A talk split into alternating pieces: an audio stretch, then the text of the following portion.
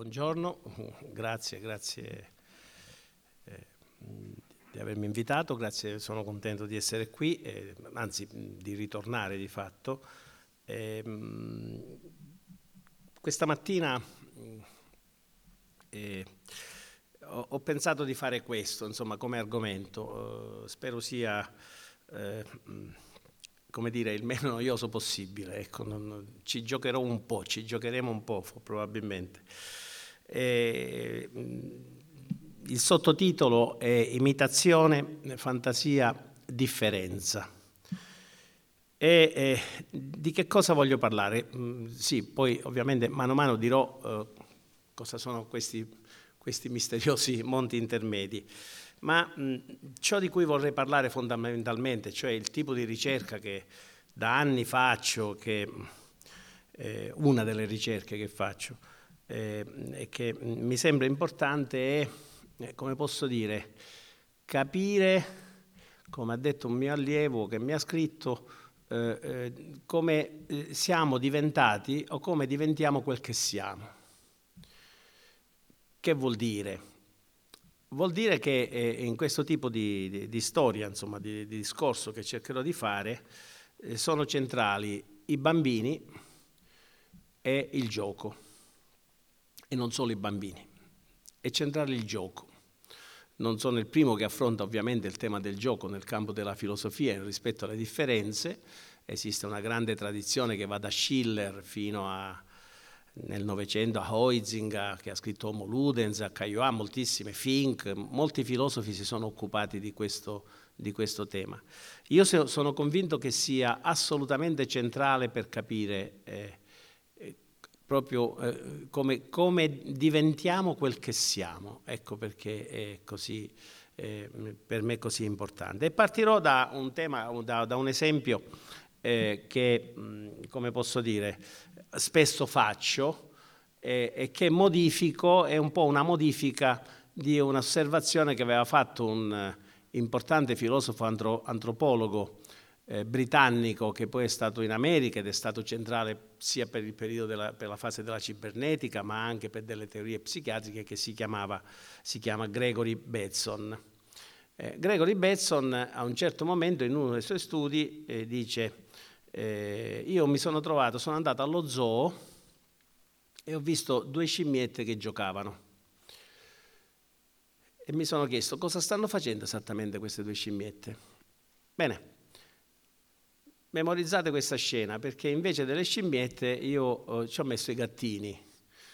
Eh, semplicemente perché ci sono molto più familiari, eh, ma non, non, cambia molto. Parliamo di mammiferi superiori, eh, perché eh, la questione eh, delle relazioni, della costruzione dei monti intermedi è una questione che riguarda diciamo, non soltanto gli umani, ma anche degli esseri viventi che nella scala evolutiva sono, diciamo, è brutto parlare di scala evolutiva nel senso di gerarchia, ecco, però che si avvicinano molto diciamo, a, a, noi umani.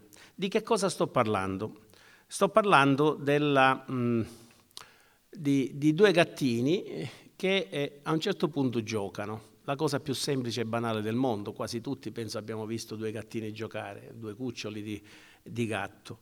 Cosa fanno questi due gattini quando giocano? Esattamente cosa fanno?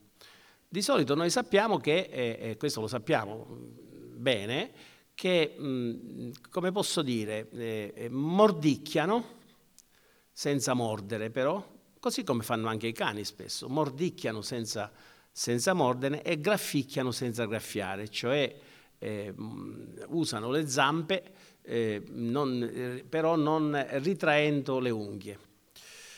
Che cosa significa che due gattini giocano mordicchiando e mh, fingendo di eh, graffiare? Pensatela, sembra banale, ma pensate alla complessità della cosa. Questi, questi, questi, due gattini, come posso dire, ora uso un termine perché ci tornerò, stanno in qualche modo fingendo. Fingono.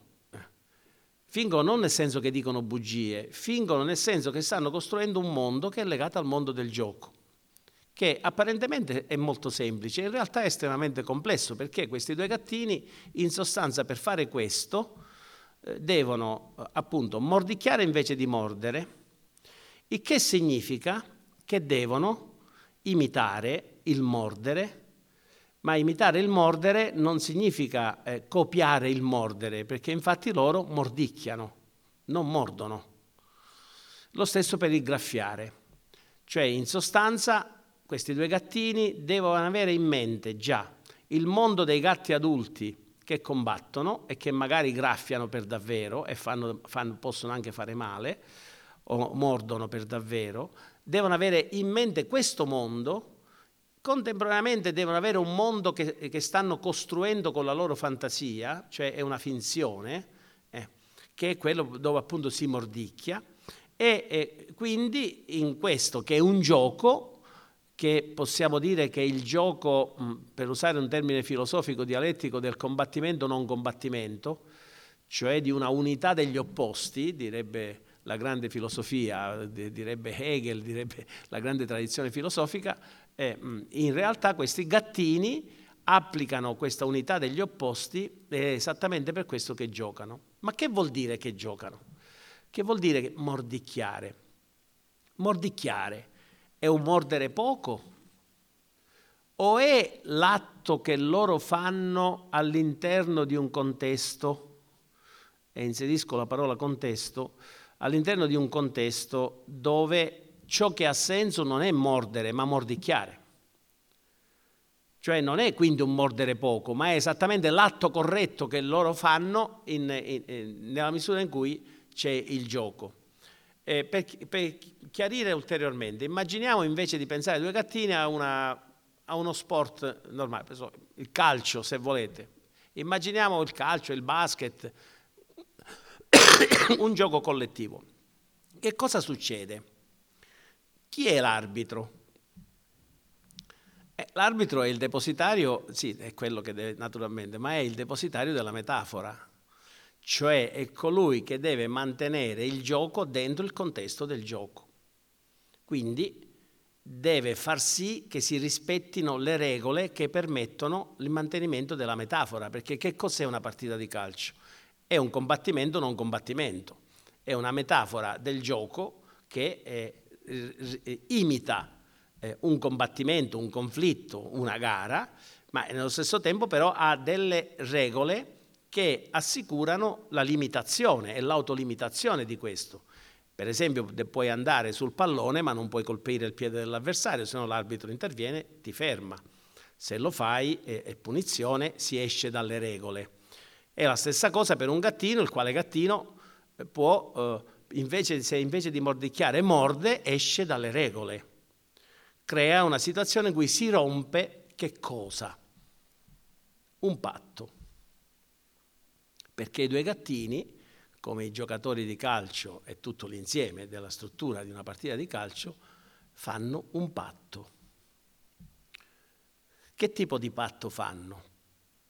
è, è, è un patto che eh, Gregory Bateson chiama eh, atto eh, eh metacomunicativo, cioè è una comunicazione sulla comunicazione, e il patto è la frase non detta, questo è un gioco. Cioè si devono mettere d'accordo i due gattini come si mettono d'accordo i giocatori e devono dire questo è un gioco. Che vuol dire questo è un gioco? Cioè si devono mettere d'accordo sul fatto che i gattini devono eh, mordicchiare tutte e due e devono grafficchiare, non devono né mordere né graffiare, perché altrimenti non è un gioco, si esce fuori dal contesto. È come se loro descrivessero o, costruissero, eh, si chiama contesto, ma potremmo chiamare tranquillamente, per capirci meglio ed è corretto, una cornice. Ed è quella cornice dentro la quale ha senso mordicchiare, ma non ha senso mordere. Ha senso intervenire sul pallone, ma non ha senso colpire l'avversario. Cioè, di che cosa sto parlando rispetto a questo patto eh, metacomune? È, è, è, come se fosse un patto costituente in un certo senso, eh? perché mh, eh, quello di cui sto parlando è, è, secondo me molto importante, il fatto che i gattini, eh, come i giocatori, eh, si, eh, si devono dare o devono accettare o si devono dare delle regole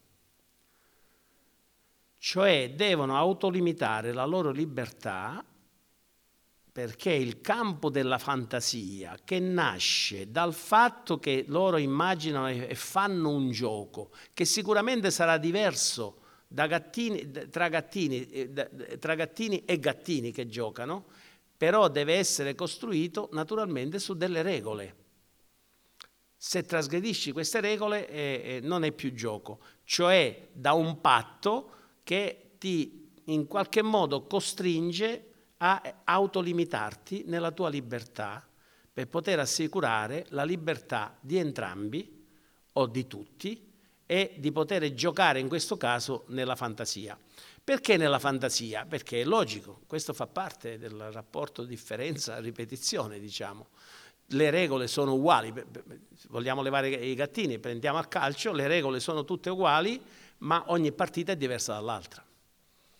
Si inventa sempre qualcosa, cioè nel modello imitativo, che è quello per cui si imitano, si, si imita un combattimento, si imita una lotta, però ogni gara ogni gara è diversa dall'altra, ogni partita ovviamente ha una sua storia, sia per quel che riguarda i gattini, sia per quel che riguarda il basket o il calcio. Quindi noi ci troviamo, filosoficamente è interessante, perfino ovvio, cioè noi ci troviamo nel, nel classico gioco categoriale del rapporto differenza e ripetizione, laddove l'elemento imitativo non è la ripetizione, eh, la copia, ora ci torno su questo, non è la copia, noi non copiamo, eh, ma semplicemente eh, costruiamo qualcosa di analogo e di conforme rispetto ad altre situazioni, in questo però diamo la nostra impronta, che è l'impronta storica per cui una partita di calcio o quel giorno, quel gioco dei gattini è diversa da quello dell'altro giorno o di quell'altra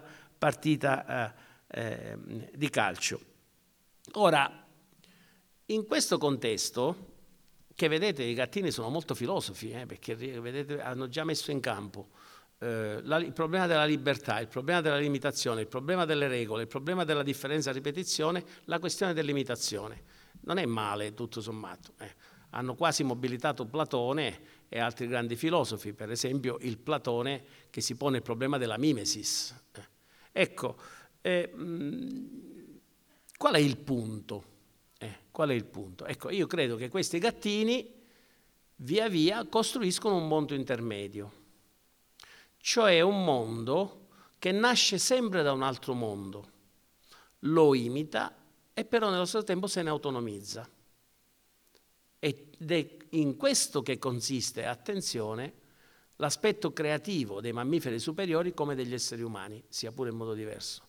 Cioè creiamo sempre da qualcosa, non creiamo dal nulla, come spesso si pensa eh, in preda a vari deliri individualistici di onnipotenza.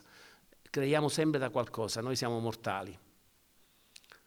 Chi può creare dal nulla, cioè la famosa creazio ex nihilo,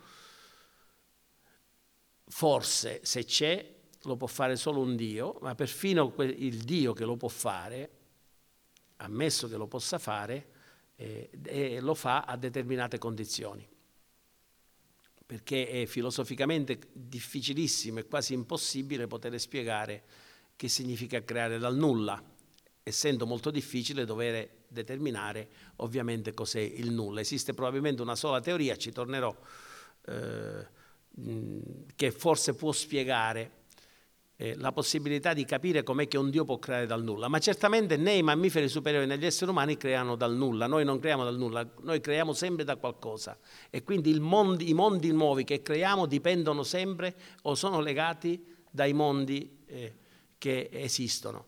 Per questo l'imitazione non è eh, un copiare banale, quindi la mimesis, quella che i greci, i greci antichi chiamano mimesis, la dimensione mimetica, la mimesi, non è un copiare banale, ma è la capacità di riprendere, di apprendere dall'altro, recuperandolo e modificandolo creativamente a partire però da questa relazione. È quello che noi facciamo, è quello per cui, i termini per cui, ne, cui, per cui apprendiamo. L'apprendere in fondo è legato a questa eh, eh, dimensione. Fare finta. che vuol dire fare finta? I bambini, i, i, gattini non lo possono dire, lo praticano, ma i gattini, eh, eh, i, i, bambini lo dicono, facciamo finta che. Che vuol dire fare finta? Eh. Ecco, eh, noi qui abbiamo un problema che è un problema anche culturale e storico, perché eh, fare finta significa mh, praticare una finzione. Adesso noi abbiamo, eh, di solito, abbiamo la tendenza per ragioni storico-culturali a immaginare la finzione come una menzogna. Io sto fingendo, quindi eh, caccio balle, eh, sto dicendo fingo di essere ma non lo sono, eh, e, c'è anche un aspetto in qualche modo simulativo nel fingere. In realtà eh, l'idea eh, che la finzione è una falsificazione, che è un po' quella diffusa, in realtà è un caso particolare derivato della parola eh, eh, finzione, perché finzione viene da fingere, da, dal latino fingo, e fingo significa, non significa simulare, uh, in, prima, in prim, di, di, di, primo, di, prima, botta, non significa eh, simulare, significa eh, e, e, quindi eh, cambiare le carte in tavola, falsificare, significa invece costruire, immaginare, plasmare una figura o un modello. Cioè ha del creativo nel fingere. Fingo significa, da fingo viene la parola figura, è dare forma e figura a qualcosa.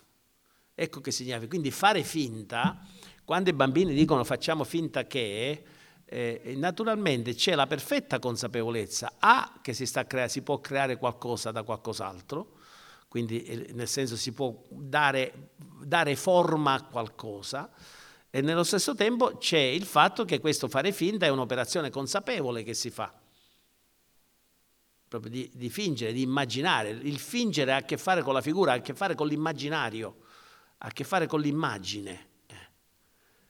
Che poi sia, ci sia stato il derivato, diciamo, è perché una certa cultura naturalmente ha immaginato il rapporto, ecco un problema filosofico, eh, vero o falso nei termini per cui eh, tutto ciò che è verosimile o immaginario viene considerato falso.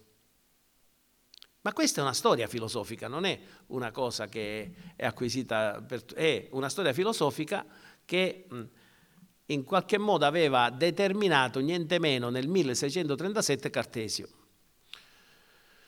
il quale nel discorso sul metodo eh, dice eh, e adesso come metodo io tendo a considerare tutto ciò che è verosimile come falso.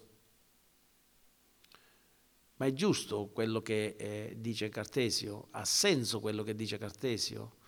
Eh, non è per caso un effetto collaterale negativo di una cosa rivoluzionaria, ovviamente, che è il metodo di Cartesio.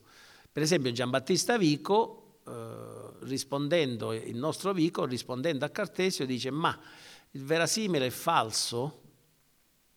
Beh, il verosimile è, è un intermedio fra il vero e il falso, dice Vico, forse più vicino al vero che eh, al falso. Se noi identifichiamo il verosimile, il, che è il fingere, è legato a, una finzione, ovviamente simile al vero ma non lo è, tra virgolette, eh, in questa chiave noi eh, dobbiamo riflettere un momento, significa semplicemente che se lo valutiamo nel senso del dare forma e figura, noi non possiamo dire che è un'operazione di falsità, dobbiamo dire che è un'operazione di verità. In che termini? Bene, eh, immaginiamo, eh, entriamo in un'altra scena. Eh, finora ho parlato di gattini che giocano alla guerra, di partite di calcio, di basket eh, e del fare finta. Eh. Fare finta allora è falso? Fare finta è vero? Come giochiamo questo termine così decisivo ovviamente in filosofia e non solo in filosofia che è la verità? Bene, eh, facciamo un altro esempio. Quando io vado a teatro, se io vado a teatro vado a vivere una pratica di falsità o una pratica di verità? Se io leggo una poesia, immagino che questa poesia è un, un, un falso Oppure eh, questo non lo diremmo naturalmente, tutti siamo d'accordo di dire la poesia ci dà il vero, ma come ce lo dà questo vero la poesia? E come ci dà la verità, se ci dà la verità, un'opera teatrale in una scena teatrale? Eh, come facciamo a fare questo? Eh, il, il, il, fatto è che noi eh, questa operazione eh, la facciamo esattamente come fanno i gattini che giocano alla guerra, né più né meno in realtà, né più né meno. È molto più complessa naturalmente, ma la sostanza fondamentalmente è quella. Cosa facciamo quando andiamo a teatro? Facciamo un patto, facciamo un patto col regista, con gli attori, facciamo quella che è, è il grande poeta eh, inglese eh, Samuel Taylor Coleridge chiamava temporanea e volontaria sospensione dell'incredulità. In inglese è disbelief, che suona forse meglio. E c'è il dis che, eh, come dire, scardina il belief, il credere, è del, del, sì, comunque è del non credere. E come mai noi facciamo questa sospensione? e la domanda è, la sospensione che noi facciamo è un atto di verità o un atto di falsità? Perché cosa facciamo quando noi andiamo a teatro? Eh, eh, paghiamo un biglietto, anche a cinema, eh, ma immaginiamo il teatro che è più vivo da questo punto di vista. Paghiamo un biglietto, poi a un certo momento succede che eh, si spegneranno per tre volte le luci, almeno col teatro moderno, e finalmente si entra in una cornice, Cosa facciamo noi? Facciamo un patto. Cioè immaginiamo che ciò che succede dentro le scene hanno qualcosa di verosimile.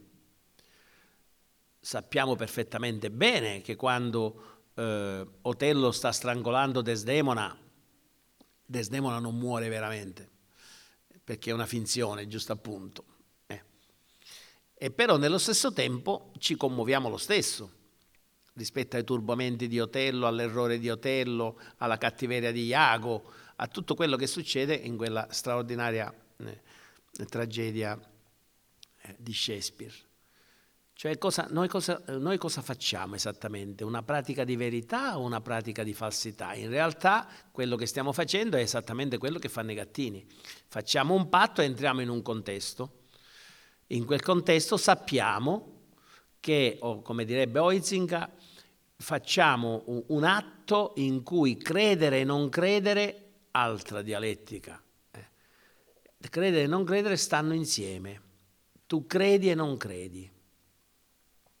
Ci credi, sospendi l'incredulità come se ci credessi, ti commuovi perché è molto emozionante e nello stesso tempo però sai che non è, tra virgolette, stavo per dire vero, è già difficile poterlo dire. Vero in che senso?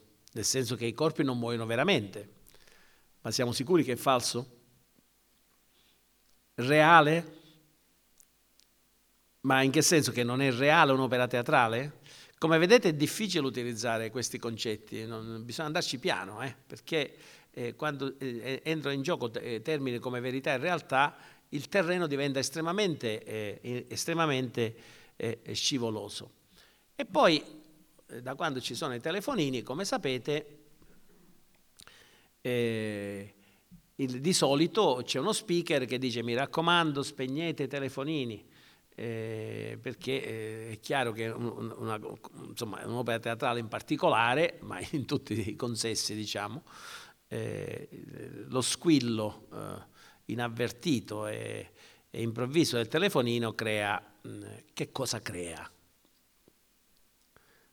Mettiamo che uno si scorda il telefonino e, e il telefonino comincia a squillare la cosa diventa doppiamente imbarazzante perché non solo comincia a squillare, di solito quando squilla eh, c'è già un senso di panico di chi è, ha il telefonino, magari se ne accorge dopo che il suo, quando se ne accorge si imbarazza, non lo trova, gli scappa di mano, diventa tutta una situazione catastrofica, per cui questo telefonino continua a suonare e, e, e poi finalmente viene spento.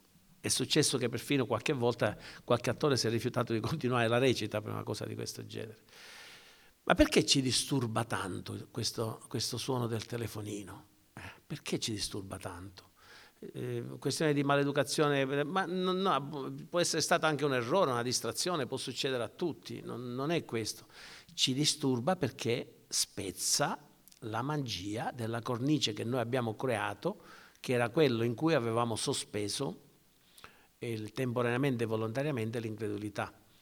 Cioè ci richiama come un, un, elemento potentissimo, disturbante, di rottura, ci richiama il fatto che la cornice è spezzata. Qualcosa dall'esterno è arrivato a dare una botta e quindi la magia che è nel fatto che, di quel patto che avevamo fatto, per cui dovevamo credere a qualcosa che eh, in realtà, eh, tra virgolette, molto tra virgolette, non è reale, eh, viene spezzato. È questo che turba profondamente, è un turbamento cognitivo è un, una situazione difficile eh, da gestire, che diventa mm, ovviamente molto imbarazzante. Ma la ragione è esattamente questa, perché cosa si fa in un teatro? Si fa quello che, ripeto, fanno anche i gattini in realtà, cioè si cerca di stare dentro la cornice e però in un certo senso il grande problema è capire come facciamo a stare dentro la cornice e, e diment- ci dimentichiamo di tutto il resto? Faccio un esempio. Mettiamo un, un, film dell'orrore. Il film dell'orrore di solito co- cosa fa uno quando è troppo forte eh, l'orrore, funziona troppo bene questo film? Gira la testa e guarda le sedie. Perché? Perché deve uscire dall'oppressione del fatto che si trova dentro quella cornice, deve uscire dalla cornice, quindi vede le sedie. Eh, perché noi entriamo con, ed usciamo continuamente in cornici o in contesti. I gattini fanno un gioco, creano una cornice che è la cornice gioco. E noi lo facciamo continuamente questo. Se c'è un film dell'orrore, noi abbiamo bisogno di voltare la testa, guardare con la coda dell'occhio le sedie, perché questo perlomeno ci fa rilassare e ci dice questo è un film. Perché può, eh, può essere talmente potente eh, eh, la paura che ti fa dimenticare del fatto che appunto è un film. E questo è un problema che si poneva già eh, addirittura tra 7 e 800 nel teatro. C'era una vecchia storia eh, divertente che raccontava un italiano che si chiamava Eros Visconti, però questa storia poi è stata ripresa da Stendhal eh, è stata ripresa da, da Flaubert, da Taine, ed era la storia che spesso racconta anche a lezione del, eh, sì, è la famosa storia del soldato di Baltimora.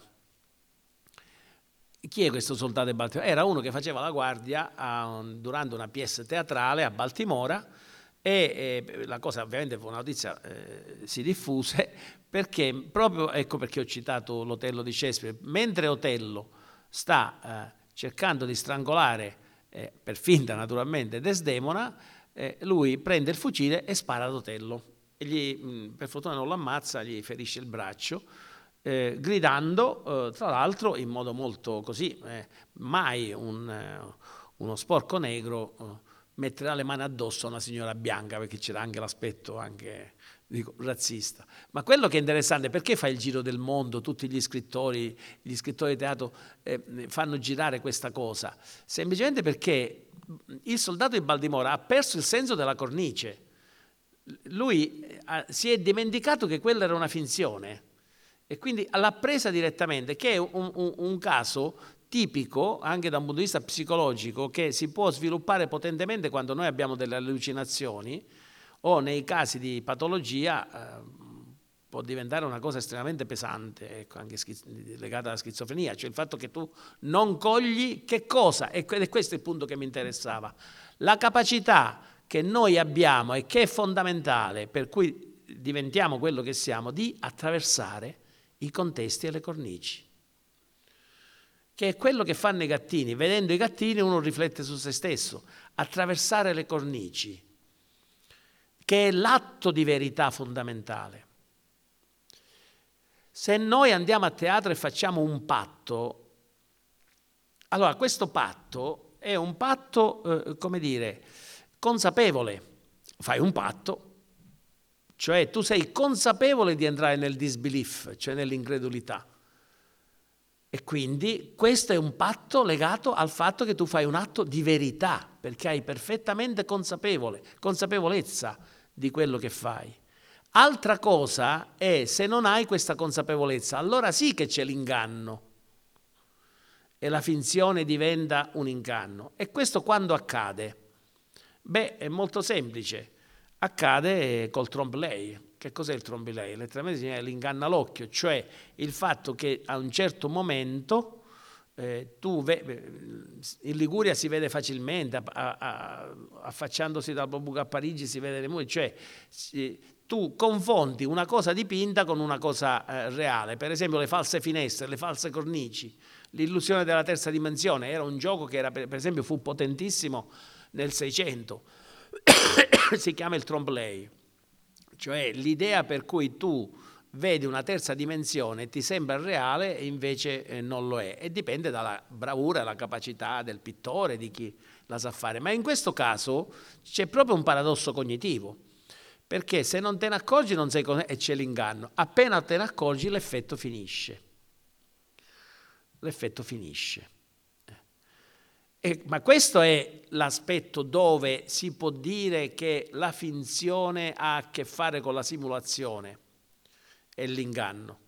Nell'altro caso dove c'è consapevolezza, no, perché in questo caso il verosimile o un altro termine eh, che io ho usato, che si usa, che è l'illusione, che spesso trovate come sinonimo dell'inganno in tutti i dizionari, non hanno a che fare col falso, hanno a che fare col credere e non credere, cioè con un patto che tu fai in ludo, signi- letteralmente significa scherzare, ma viene da ludo, cioè gioco, cioè qualcosa che tu fai con consapevolezza e che è un elemento centrale, per esempio, nella dimensione teatrale.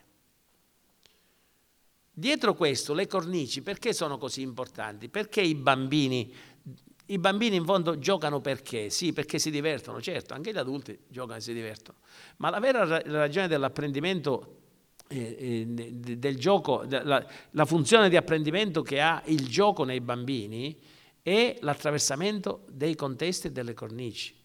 E si vede, Addirittura i bambini usano l'imperfetto quando devono usare, perché c'è perfetta consapevolezza di, del, eh, del, fare finta, cioè capacità di entrare. Se voi ah, parlate con una bambina che ha la bambola in mano e lei la chiama come fosse una bambina e sta imitando la madre e la, e la bambola in realtà è lei stessa la bambina, fa questo gioco ma è perfettamente consapevole che è una bambola, non ha un'allucinazione anzi addirittura ha una consapevolezza estrema, i bambini sono addirittura più rigidi di noi da questo punto di vista.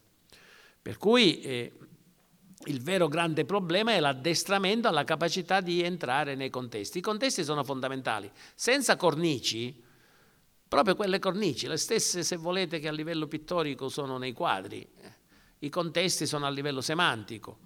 Eh, come dice Besson, e ha ragione, senza contesti noi non riusciamo a dare senso alle nostre comunicazioni, alle nostre cose. Spesso si dimentica. Il linguaggio non è qualcosa di diretto, cioè tu dici una cosa e corrisponde al mondo. Non c'è corrispondenza fra linguaggio e mondo. Assolutamente, così come non c'è corrispondenza nemmeno fra matematica e mondo. È la non corrispondenza quella che diventa da questo punto di vista de- decisiva, anche se a noi ci rassicura il fatto che tutto si corrisponde, o si dice in filosofia ontologicamente. Ma non c'è, non è questo il punto. Quello che conta è che però non c'è linguaggio, non c'è parola che possa avere senso se non dentro un contesto. Ecco perché il mordicchiare ha senso nel contesto gioco,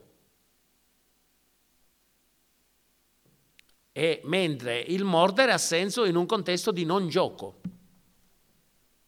E questo è gio- l'aspetto. E tu queste cose le impari perché la comunicazione è fondata fondamentalmente su questo tipo di, eh, di dimensione. Se non sei padrone del contesto,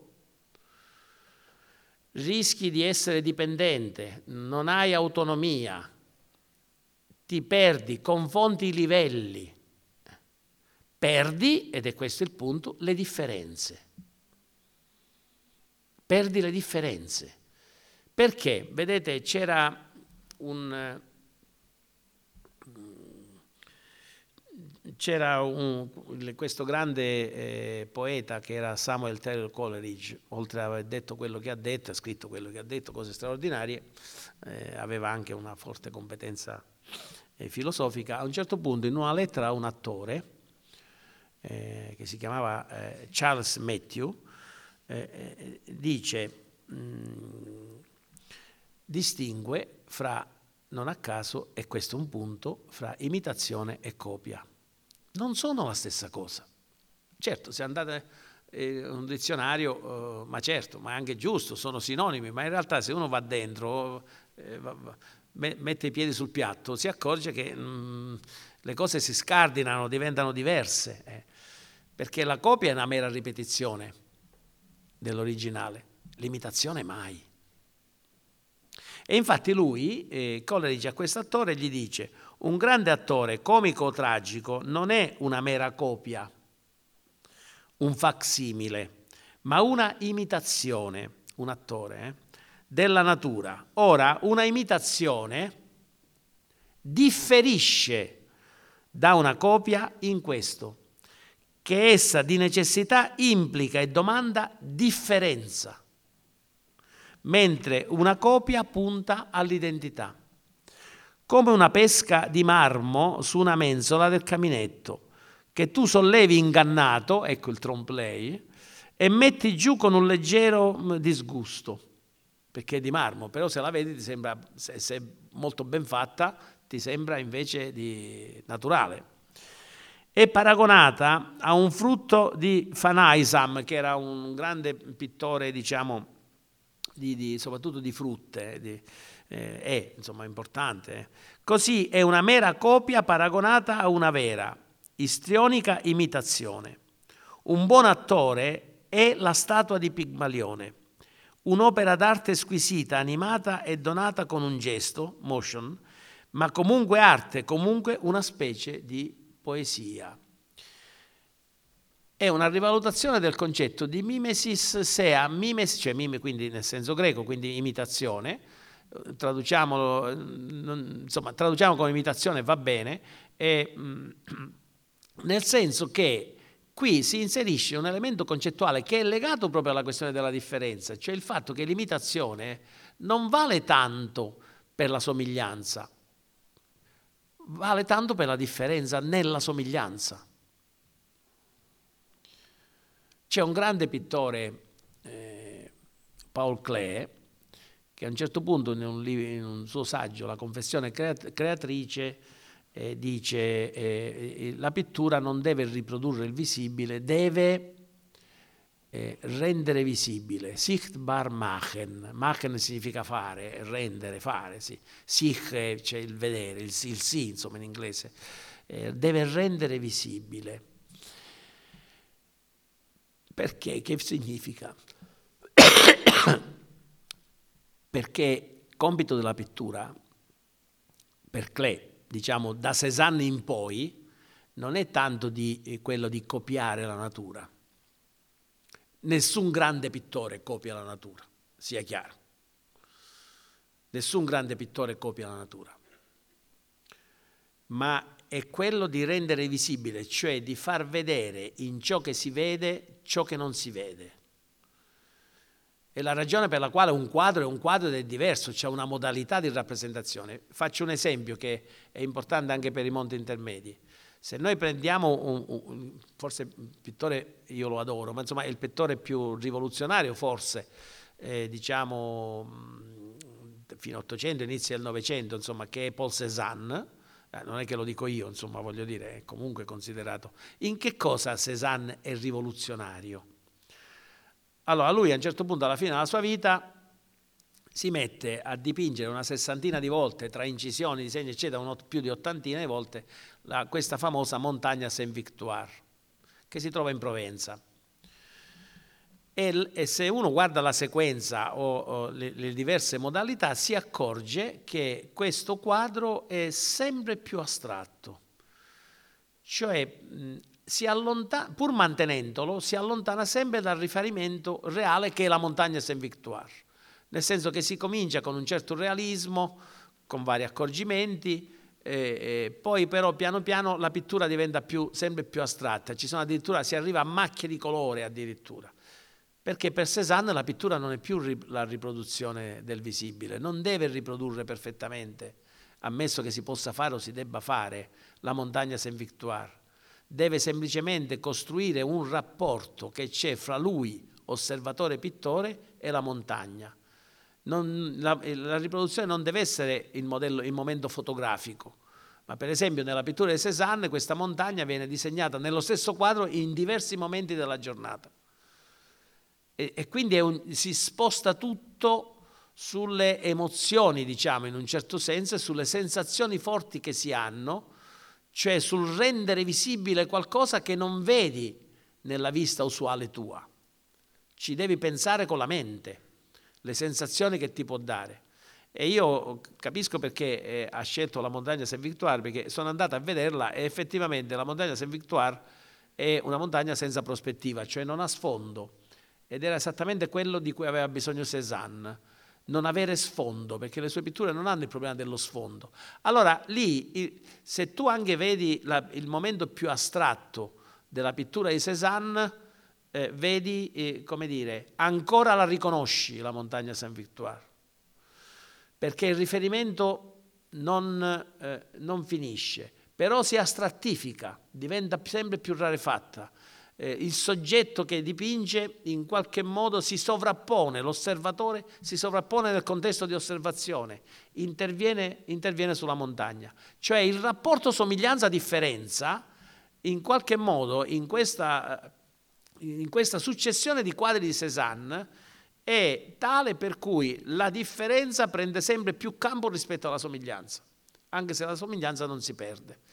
E questo è interessantissimo perché anche la pittura, come il gioco dei bambini, è un mondo che viene costruito, anche qui è una, una finzione, è un fare finta, che ti dà elementi potentissimi, come ti dà l'arte, di verità, che cresce rispetto a, a, un altro mondo, per cui tu hai il mondo montagna Saint-Victoire, il mondo, la montagna Saint-Victoire di Cézanne che si confrontano perché tu le due cose in qualche modo delle due cose devi tenere conto. Quando tutta questa cosa si radicalizzerà, arriveremo alla pittura astratta, che non a caso finisce col non avere più bisogno della figura, la, la pittura astratta, o se ha bisogno della figura ce l'ha nella chiave ironica di un pittore come René Magritte, il quale naturalmente cosa fa? eh, dipinge nel modo più realistico possibile una pipa o un paesaggio, lo mette lì e questo paesaggio occupa esattamente il posto del paesaggio che eh, rappresenta. Cioè lui vuole dire in sostanza, Magritte vuole, la condizione umana per esempio, se vi capita andate a cliccare, o, o questo, questo se si ne pai un pip, questo non è una pipa, questo, non è, cioè, questo quadro non è una pipa, anche se tu la confondi, non lo è perché è una crosta, io ho usato delle vernici, una, non c'è corrispondenza, anche se si somigliano, la differenza, proprio al massimo della somiglianza deve essere sottolineata la differenza. Ma perché dico tutto questo? Allora torniamo, e poi mi avvio un po' alla conclusione, torniamo, torniamo a, a, un, a, un, quadro filosofico eh, se volete, eh, tradizionale, classico, famoso, ha, due quadri, sono due, due, due, scene, due scene che sono due scene di Platone. Una è, è il, decimo della, il, decimo libro della Repubblica, il problema del tavolo dipinto, l'altra naturalmente ci ritorna alla fine, è la caverna. Perché Platone? Perché tutte le cose della mimesis poi nascono eh, evidentemente con questo straordinario grande filosofo cui Whitehead diceva forse la storia della filosofia è una serie di note in margine a Platone. E pas- col passare degli anni comincio sempre a pensare che probabilmente aveva ragione. Eh, nel senso che mh, Platone questi problemi li aveva già posti, li aveva già posti in modo, anzi praticamente tutto parte eh, dalle questioni poste eh, eh, discutibili che siano o meno, ma da, da, dai problemi posti da Platone, perché voi sapete Platone è un po' un paradosso, apparentemente condanna la tragedia e, e la commedia, attenzione però, non condanna in quanto tale la tragedia e la commedia, condanna eh, ed è contrario al trompe cioè non gli va bene quando in un'opera, eh, in un'opera letteraria in questo caso, ma non è solo opera letteraria, come dire, eh, per, per capirci, non si mettono le virgolette, cioè non si distingue eh, chi racconta e chi parla. Infatti Platone difende la narrazione mista, per esempio Omero, che è un insieme di personaggi che parlano, ma di, di, dello, de, anche del raccontatore che racconta. Quindi noi sappiamo, non ci inganniamo, non possiamo. Quando uno parla sappiamo chi parla e se parla parla quella persona, non è che, e se no esce fuori dal contesto, cioè lui vuole una narrazione che ha a che fare con la presenza consapevole dei contesti. Ed è talmente vero questo che se voi vedete le opere di Platone, le opere di Platone sono scene teatrali. Sono scene teatrali. La Repubblica comincia con Socrate che cammina e va, viene dal porto del Pireo dove c'era una festa per una dea Tracia.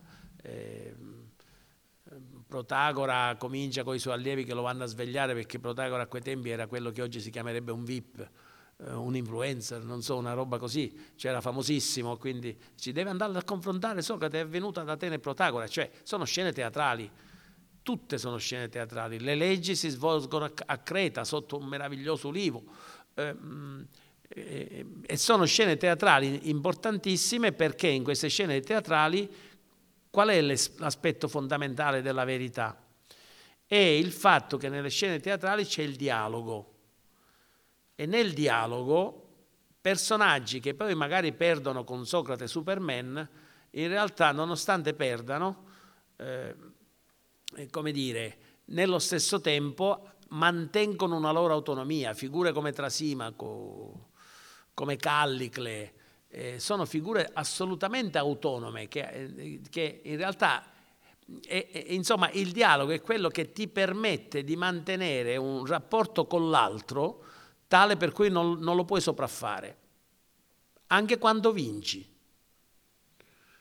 Perché i discorsi del simposio di Diotima o di Agatone o di Alcibiade sono discorsi che hanno una loro totale autonomia, anche se nel simposio c'è appunto Socrate Superman che batte tutti, beve vino, non si addormenta, eh, non dorme e poi alla fine esce e se ne va a parlare con i suoi studenti, una roba eh, incredibile. Ecco, eh, performance da, da, da, super. Ecco, però è questo il dato. Allora, in questa chiave platonica sono, problema, va visto il problema, se volete, della mimesis. Allora, nel libro decimo, eh, lui dice, eh, io ce l'ho con eh, il pittore di, di, quadri, perché? Perché se le idee sono la realtà e eh, il tavolo è sensibile, è una copia della realtà, il pittore è una copia della copia, quindi stiamo proprio a svalutare, è un elemento svalutante. Di quale pittore parla lui? Se uno va bene, a vedere, parla proprio del pittore prospettico, cioè del pittore di trompe perché i greci conoscevano il, il meccanismo, sapevano come, eh, andate a vedere i vasi greci, molti vasi greci, cioè come utilizzare la terza dimensione.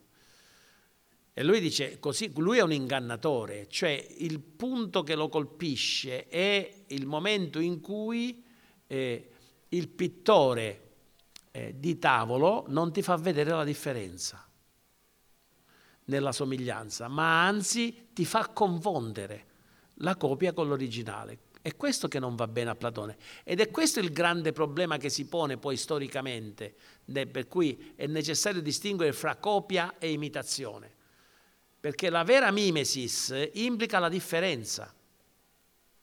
L'altra cosa che volevo dire è mh, mm, la cosa più famosa della storia della filosofia, se volete, eppure inesauribile, che è la caverna di Platone.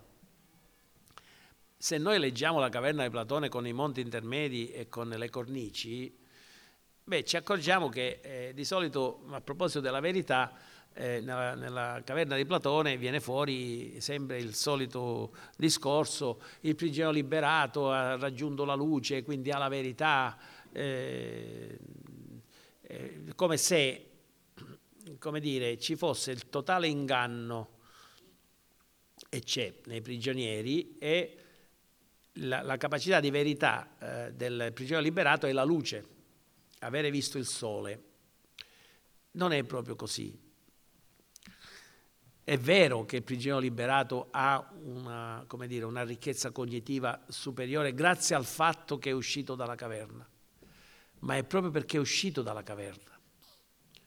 Quello che ha il prigioniero liberato ha acquisito e che non hanno i prigionieri della caverna è il fatto che ha attraversato due mondi e li può comparare e può vedere il mondo della caverna come dall'esterno con altri occhi. Cioè è il passaggio quello che è fondamentale, la capacità, perché infatti non a caso il prigioniero liberato vuole ritornare, non è che sia convinto di ritornare, però per un dovere morale eh, vuole ritornare. E cosa fanno?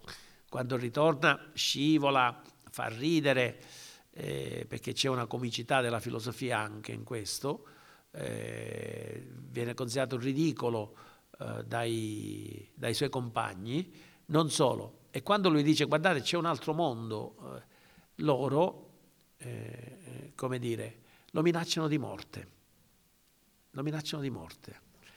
E naturalmente Platone ha in mente Socrate, chiaramente, che è stato condannato, ma c'è qualcosa anche in questo che riguarda il rapporto fra filosofia e senso comune, perché eh, se eh, i prigionieri, eh, il problema dei prigionieri della caverna è che non hanno mai fatto l'esperienza di attraversare un contesto, una cornice. Per cui quello è il mondo che hanno e non possono comparare e quindi non possono fare differenza. Cioè non possono fare differenza che è anche differenza e soprattutto forse differenza cognitiva. Non lo possono fare, non ce l'hanno in testa. Come si dice, l'ultima cosa di cui si accorge il pesce è l'acqua in cui vive, deve balzare dall'acqua per rendersi conto che esiste qualcos'altro. Questo vale anche per il prigioniero liberato che ha visto che c'era qualcos'altro rispetto, rispetto alla caverna. E, e, e, questo è interessante, importante, perché eh, i prigionieri della caverna, in fondo, sono come quelle che poi saranno descritti da Vico come senso comune, cioè sono, come posso dire, eh, i, i, detentori dei valori condivisi, ed è importante che noi abbiamo valori condivisi, ma che però se non hanno una tensione con la riflessione critica, con la capacità di differenziare, di comparare, di avere senso critico, diventano pregiudizi, cioè si irrigidiscono. Ed è questo il vero problema eh, che emerge allora, perché è chiaro che eh, i prigionieri di Platone non sono in grado, non, hanno, non sono stati educati, non hanno voglia di eh, attraversare cornici e quindi costruire mondi, perché penso che non ci, siano, non ci sia eh, questa possibilità, anzi, e noi non siamo molto lontani in quest'epoca, secondo me, da questo, come dirà lo stesso Platone, come ridirà utilizzando la metafora delle catene Kant, alla fine si affeziona alle catene, per cui quel bisogno, le catene che sono il dato poi della loro schiavitù diventano una condizione dell'esistenza che addirittura eh, diventa il punto della loro sicurezza. Ecco, quindi la capacità di sapere attraversare mondi eh, è anche un segno potentissimo in questo senso eh, di libertà, ma è una libertà che ha bisogno di svilupparsi, secondo me, non attraverso l'io, soltanto lì onnipotente, ma attraverso un noi, è un noi perché il gioco, eh, perfino quando si fa da soli, lo facciamo comunque, in ogni caso, insieme. Grazie.